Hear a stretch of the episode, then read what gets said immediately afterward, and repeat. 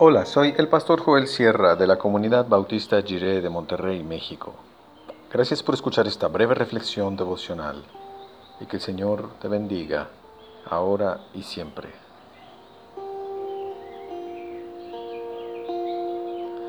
Dios sin fronteras. Dice Salmo 139, del 7 al 12 en la versión Reina Valera del 60. ¿A dónde me iré de tu espíritu? ¿Y a dónde huiré de tu presencia? Si subiere a los cielos, allí estás tú. Y si en el Seol hiciere mi estrado, he aquí, allí tú estás. Si tomare las alas del alba y habitare en el extremo del mar, aún allí me guiará tu mano y me asirá tu diestra. Si dijeres, ciertamente las tinieblas me encubrirán, aún la noche resplandecerá alrededor de mí. Aún las tinieblas no encubren de ti, y la noche resplandece como el día. Lo mismo te son las tinieblas que la luz.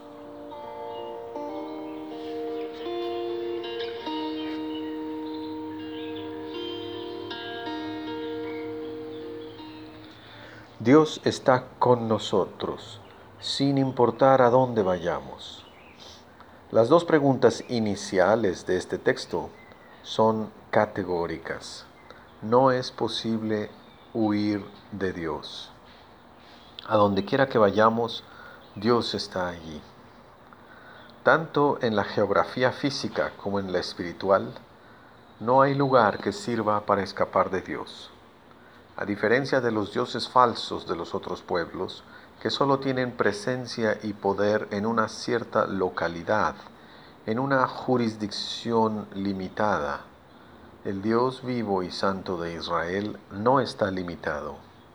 Su misericordia y su paz no tienen fronteras. Su buena voluntad de bendición traspasa fronteras de todo tipo. En Cristo Dios ha cruzado todas las fronteras para alcanzarnos con su amor. Nuestra sociedad inventa fronteras y divisiones. Algunas son materiales como muros y aduanas, pero otras son sociales, culturales o construidas sobre prejuicios e ignorancia. Dios cruza todas esas fronteras. No hay distrito ni rincón donde no se haga presente Dios. No hay medio ambiente cultural, por más pagano o neopagano que sea, donde Dios no pueda mostrar su amor y su voluntad de buscar y rescatar lo que se había perdido. No podemos escapar de la presencia de Dios. Por eso no tenemos miedo, porque Dios está con nosotros.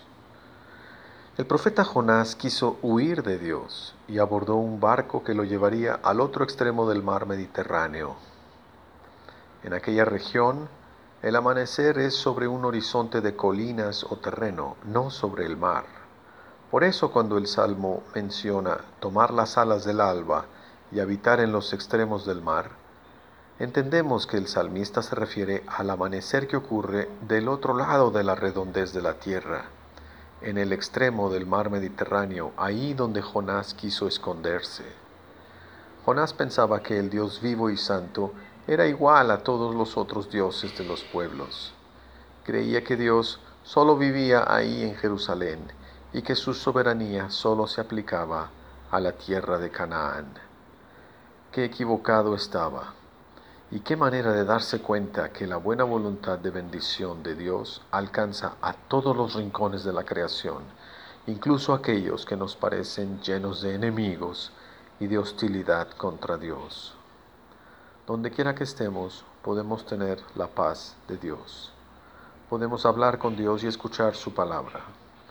Para Dios no hay diferencia entre confinamiento y libre circulación.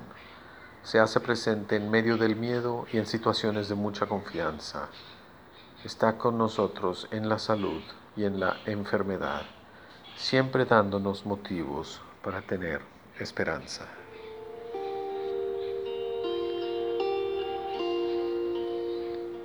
Oremos.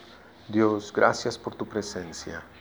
Estás con nosotros, sea que estemos reunidos o dispersos en nuestro confinamiento. Gracias por tu paz y tu amor. Amén.